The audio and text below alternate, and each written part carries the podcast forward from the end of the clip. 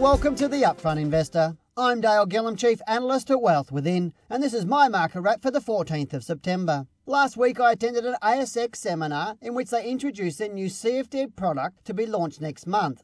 Now, given the growth of CFDs over the past few years, it is not surprising to see the ASX launching such a product.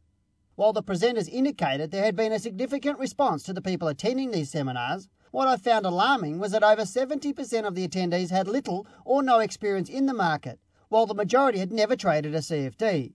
CFDs are an over the counter product that are normally only limited to sophisticated investors. However, since launching in Australia, many providers have targeted the retail investor, albeit using dubious marketing campaigns and seminars in order to attract new accounts.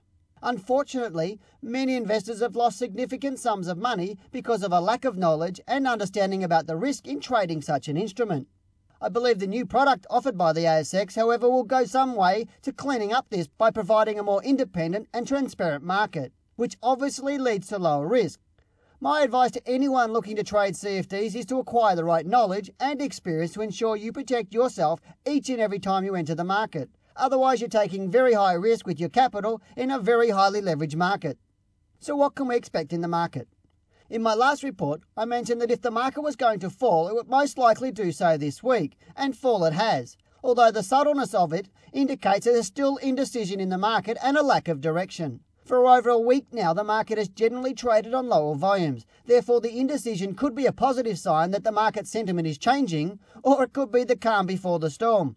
Given that the market is consistently changing, it is important as an analyst to be careful not to present a fixed view. While I'm expecting further falls, my view may change if the market continues to hold its current levels or rises over the next week or so.